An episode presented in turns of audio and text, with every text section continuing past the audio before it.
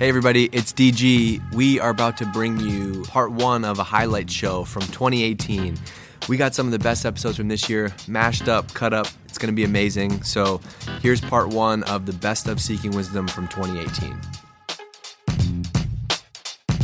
I was just explaining this to the team because we're going to start doing more top top of the funnel Mm. content, but it's all been bottom top of the funnel content. So What's that mean? Writing. So when you look at your funnel, right, like your your top of the funnel is, is where you're getting a lot of the visits, and for us.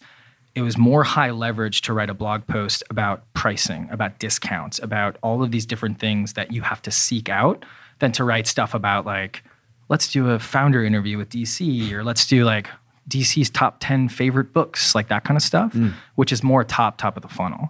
Um, and so that brought in high leverage. So like the traffic wasn't necessarily like insane, but it started yeah. building that brand. How they qualify. Um, and then the other thing that started happening um, was we were just like people would ask us advice all the time, and I normally like even if I knew they were going to give us no money in the near future, even the long term future, I was like, sure, I'll get on the phone with them. And now it's like, like hook up to Profitwell. Yeah. like No, because I think just on that, from the outside perspective, I think I have no idea what your marketing has been, but I know that you you built up this resource where if you're thinking about subscription based pricing, Yeah. it seemed to be you or Patrick is the pricing guy, and that seems to be the brand that you've built through mm-hmm. through content. totally. yeah. And you have this unique view on because of the because of the products you have on the subscription economy.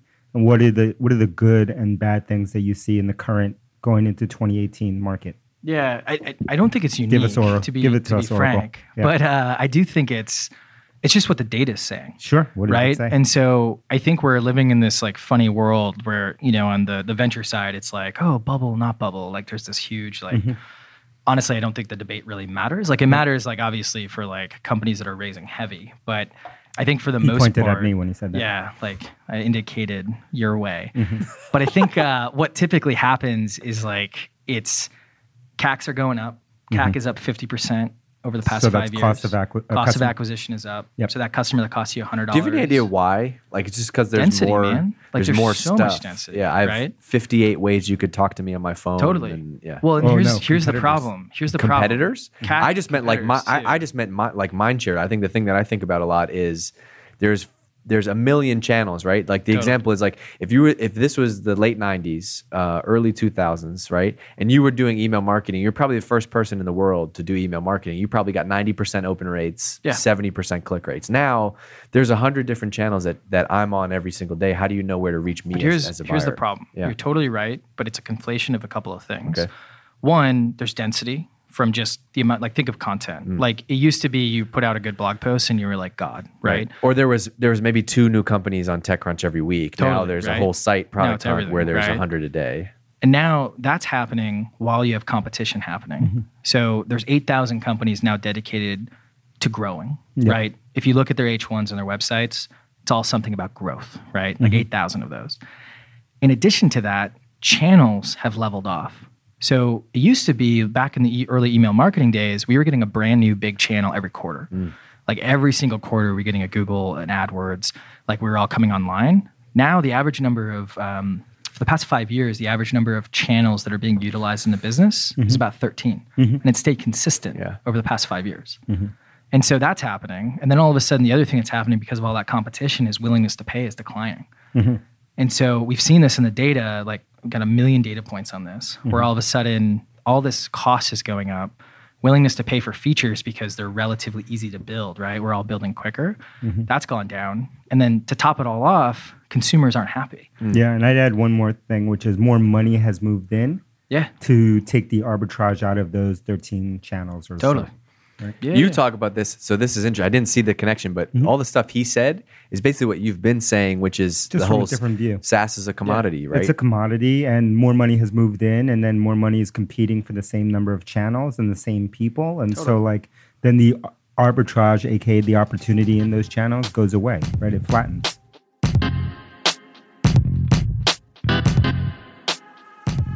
why is this whole this whole genre uh, uh, of fitness and and health and mindfulness like do you feel like this is something that that is bubbling up over the last couple years? And like wh- why do you think that has become the case where this wasn't something that everyone was you know writing about blogging about podcasting about you know five six ten years ago? I think it feels like this is a this is a key topic now. I mean it's why it's why our podcast exists. It's you know rich the the the, the mantra of everything that you do you know brad with with you know your your last book. Like it seems to be that this is something happened in the last couple years where this is now a topic that everyone is concerned about that's a great question. Um, certainly, you know, undoubtedly, wellness is having a moment.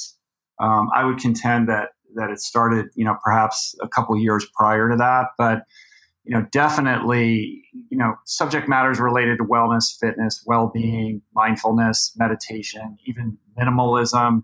All of these kind of lifestyle ideas are very much part of the zeitgeist discussion at the moment. And as for why that is, I think it's a function of, of a number of things. I think it's a function of millennials coming of age uh, who were raised on the internet and have a, a, a different perspective on on uh, you know seeking purpose and meaning throughout through their careers, where there's a priority and a premium placed on on you know, enjoying what you do, on giving back, on taking care of oneself, that perhaps was less important uh, amongst my generation, being a Gen Xer. And then with the Gen Xers, you know, coming into their 40s and their 50s, and, and you know, trying to figure out how to extend their life and and be fulfilled and, and engaged in their careers in a way that perhaps their parents weren't, I think begs the question of, of wellness and how to take care of oneself as opposed to just you know settling into the into the lazy boy chair for you know 20 years of, of reruns. Um, and i think on top of that you know the internet with its you know access to you know every bit of knowledge that we would ever want or need um, has fueled i think an undercurrent of interest in how we can better take care of ourselves. Same thing with you brad. What do you think? Yeah that's a great answer. I, I, I don't, I don't have much to add. Um, i think I think Rich hit the nail on the head. Uh, you know, the the only other thing that I would say maybe is, well, it definitely seems like wellness is having a moment. I, I think that there is still a lot of noise in order to find the signal. Uh, I know it's something that we briefly discussed the last time I was on the show, but um, you know, people something for nothing never gets old, and I think that for every you know one good podcast or really good book with insights that that will work, there are 10 to 50 to 100 hack your way to growth um, wear this magnetic bracelet wear this thing on your head and your brain will improve. Because um, the truth is a lot, a lot, of people want wellness but it's it's really not about a quick fix. It's about a, a lifestyle and um, and it's tough especially if you're not coming from a place of wellness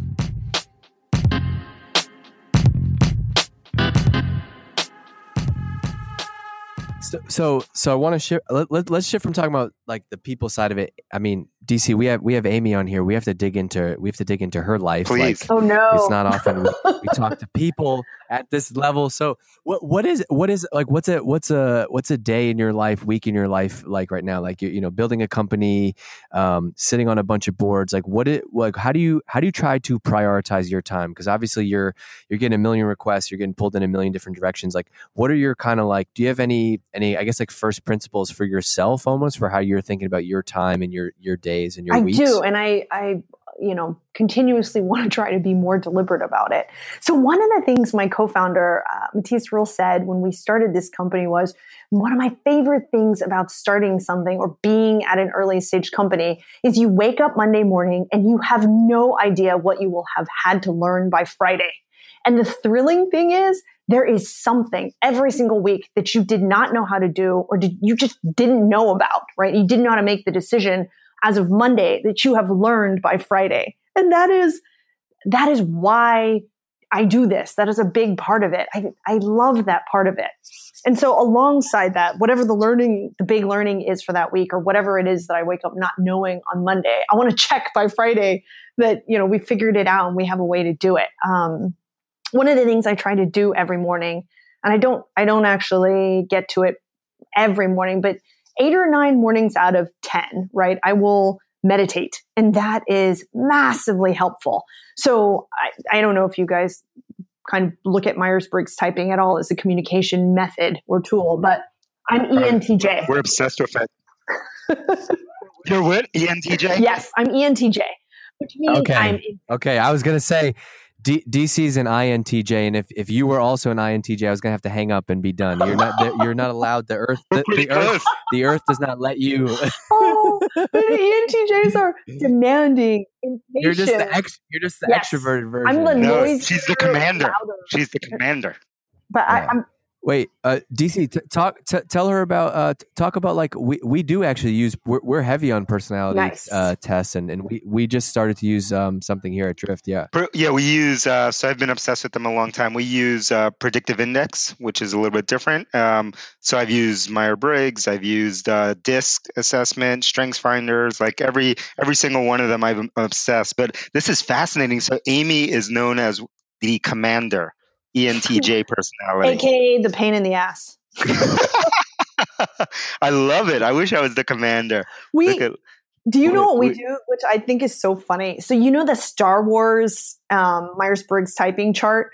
So there's Chewbacca No, on there. There's have to find Princess. Leia, What? Darth Vader. Yeah, everybody. Okay, so everybody's on there. So when we, so if you want to, when you come in, you can take the MBTI test, right? And then you can mark down which one you are. And so we're trying to have personality and communication style diversity in the company too, right? Because one of the things that we want to do, so it's kind of like, oh, we don't have an Ewok. We need an Ewok, which is silly, but it's more emblematic of, hey, there's nobody who brings this point of view, right? There's there's no one who's um, ESFP on our team. I wonder what we're missing as a result, and what we're what we're missing from our customer communication standpoint, et cetera, as a result of not having that person. Let's just be cognizant of the fact that we have a small hole there.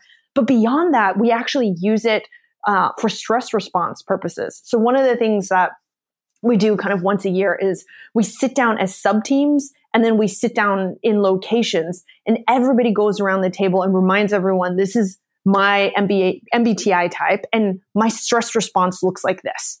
So some people say my stress response looks like me withdrawing into myself and I would get up and go for a walk. And if, if uh, I just stop talking to you and I, I stop, I, I just, you know, I draw into myself, it means I'm stressed. Other people will say if I start making really, really stupid jokes, like silly, stupid jokes in times of high stress, it's not because I'm disregarding the fact that some system is down. It's because that's how I cope with stress. I have to joke or else I can't cope, right? And that was a massive learning for a bunch of us because there was a person on the team who, whenever systems went down, would get go into joke mode.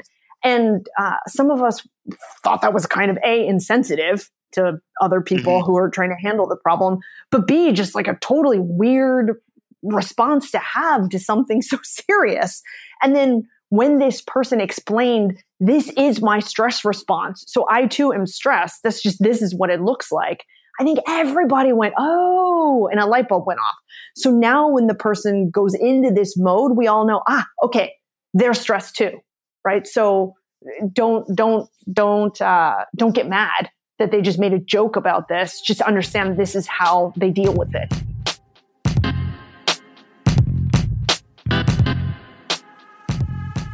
So without like, all right, so so somebody's listening right now. They're you know they're they're at the gym. They're they're on their commute. You know, shout out to all the Seeking Wisdom listeners. But like, what what is that? Like, if you're if you're in because because reps, you know, sales reps are still like coin driven, right? Like sales reps still want to make money. That's why they're in the game. Like, what do you what are you out there are telling them or, or talking to people about or shifting like in this world where like hey you don't you don't have all the power like you had 10 years ago but there's obviously it doesn't mean that sales reps aren't getting paid or aren't making money like the need for sales reps is still you know it's still just as high but what what's the biggest difference in how they're like you know forced to work every single day Yeah, no, absolutely. Well, I think that the biggest thing, because there's so many solutions and attention spans are so slim and, and, and you know, there are narrow margins there, the number one thing is you need to be able to overcome inertia, which is, you know, people, a lot of times people think of like a selling system, and a lot of selling systems start at discovery. All right, you're sitting down with your customer, and now you're going to go through your list of questions and you're going to find out what their pains are. And my feeling is like, you should be so lucky to be sitting down with a customer talking about their pains. You know, the customers are busy, way busier than they've ever been. So you need to figure out a way of getting your message to kind of pierce through the armor so that they even care to listen to you. And you know what I found, and certainly working with a lot of entrepreneurs, the way I think about messaging, and that's kind of really the tip of the spear, is that messaging is kind of like clothing. We get dressed, we look at ourselves in the mirror before we go out for the day and we're like we look good i look good and then we go out there and we we we in the light of day at the party we're going to at the venue we realize oh my gosh i'm totally overdressed or i'm totally underdressed like this is not landing and so we have to kind of reshuffle. Meanwhile the idea right should be to to really not develop your messages in a vacuum to think about how your message is going to pierce through how you're getting your customers attention how you are differentiating yourself and disrupting that inertia. So i think that's that you know there's a lot of content that i talk about on cerebral selling but that's probably one of the biggest areas is like how do i overcome that inertia yeah, the the other thing that this is so like one of the things that that we talk a lot. I, I, love just like talking to our sales reps, just as a marketer. They they're trying to sell to to me basically, right? And um, one thing that is just a, a, rant, but like one thing that drives me nuts about the traditional sales process is like so many reps today still are like, okay, great, Dave, you're on the call. You're going to go through my process right now. Okay. I'm going to ask you the questions that I need to get you to the next step. Right. And that's just crazy because like, uh, like you said, like the discovery process is different now. Like I, I don't wake up on a Saturday morning and I'm browsing your business website. Like I'm on your website and I'm talking to you for a reason. Everyone's so damn busy. I'm not just taking a 30 minute call with you because I because it's fun. Like there's a clear need, and so like I think the whole pro the whole process of like you have to go through my process. I got to make sure I ask, are you the decision maker? Do you have budget? Do you have needs? It, like the whole BANT process, like it just seems crazy, but so many people are just have to stick to that script because that's what the model looks like. Yeah, the I call it the polite interrogation. It's like here's the list of questions that you will now answer, right. you know, for me, and like, and that kind of kind of goes to the second piece, which is is feelings. You know, I think about it as like a barometer. I did a little video on my YouTube page. Uh, I called it "Okay, Not Okay," which is a thing that has existed in sales for a long time. Which is you're working with a sales rep, and uh, we've all worked with sales reps in our lives that at some point in that that discourse made us feel not okay. Like you did something that was sleazy or you said something or you made me feel pressured or you subjected me to a polite interrogation. And we have to be really conscious about how we're making customers feel because feelings is actually one of the the biggest kind of drivers of of selling and affinity especially now empathy feelings. And so when you subject someone to your discovery list of questions you make them feel not okay. And when they feel not okay you erode the trust in that relationship. So you always have to be mindful of, you know, just because I have all these questions doesn't mean I'm gonna, you know, they're gonna answer them. And so forming, you know, we always talk about being a trusted advisor and forming the trust and rapport in selling is really important, but it has never been more important than it is now.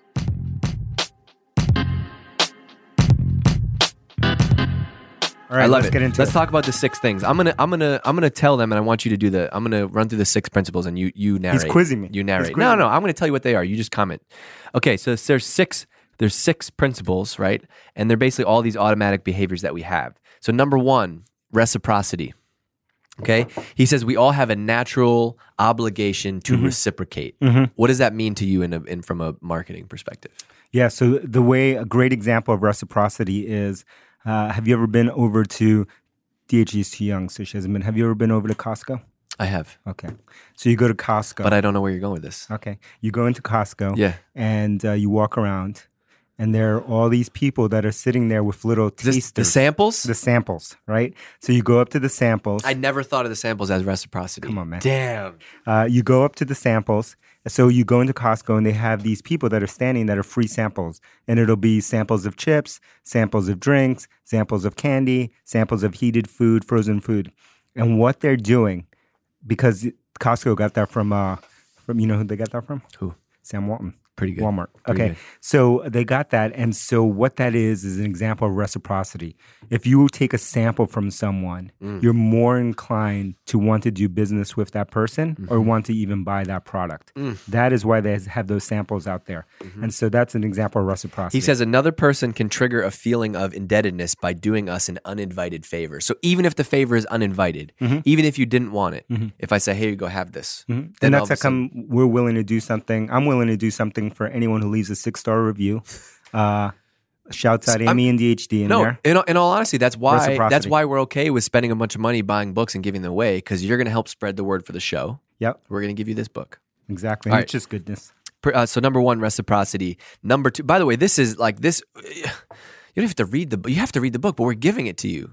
It's okay. Okay, you don't num- have to read it. We're number teaching you. one, number one, reciprocity. And by the way, this is literally a, a, a checklist that Cialdini gave me, gave us. He gave us a card. It is on my desk now. This is every. If you know one You thing about seen. marketing, You should have seen. It was the You coolest should have thing. seen the.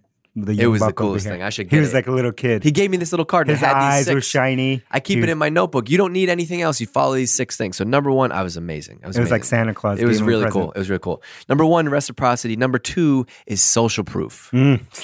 Come on, so This is one that seems so obvious to marketers, but how many websites do you go to? How many landing pages do you go to that there's no Almost social all proof? of them. All of them. All the bad ones. Even so, even the first versions of most of our pages. And one of the first things that I point out is that we need social proof. So an example Faces. of social proof is you need faces and testimonials, right? You need if you've ever watched an, an infomercial, uh, you know that 80% of the infomercial, if not 90% of the infomercial is testimonials, Uh-huh. right? At, one after Uh-huh. another, after another, after another. You know another, who is a another. legendary testimonial guy? Who? A legendary social proof. Who? Billy Mays. Billy Mays, testimony, testimony, testimony. DHD is too young for that. She's like, what? What's Billy what are we Mays. What's an infomercial? Billy Mays would literally uh, smash his foot with a hammer to show you that his foot was not getting injured. Uh-huh. Yeah, That is the social proof. He would seal up a thing and then put water in it Yeah, and yeah. show you. yeah, the testimonials were the social proof. So that's the social proof. So everything has to have social proof because we make decisions based on that. If you go to Amazon.com and you go buy a product, you will see uh, the ratings and reviews. And the reason the ratings and reviews are there are to trigger social proof. Social proof number two, Actually, almost all of these things that we're talking about Amazon. is on the Amazon product page. And so we'll maybe if you're good, we'll give you an example of we did a mock-up. I did a, a markup of an Amazon page showing this was internal only at Drift, showing people how uh, all of these things are triggered Yeah. on every Amazon page. Mhm. And and so so Cialdini is a uh, he's a he's a he's a doctor. He's a psychologist, Mm-hmm. right? PhD.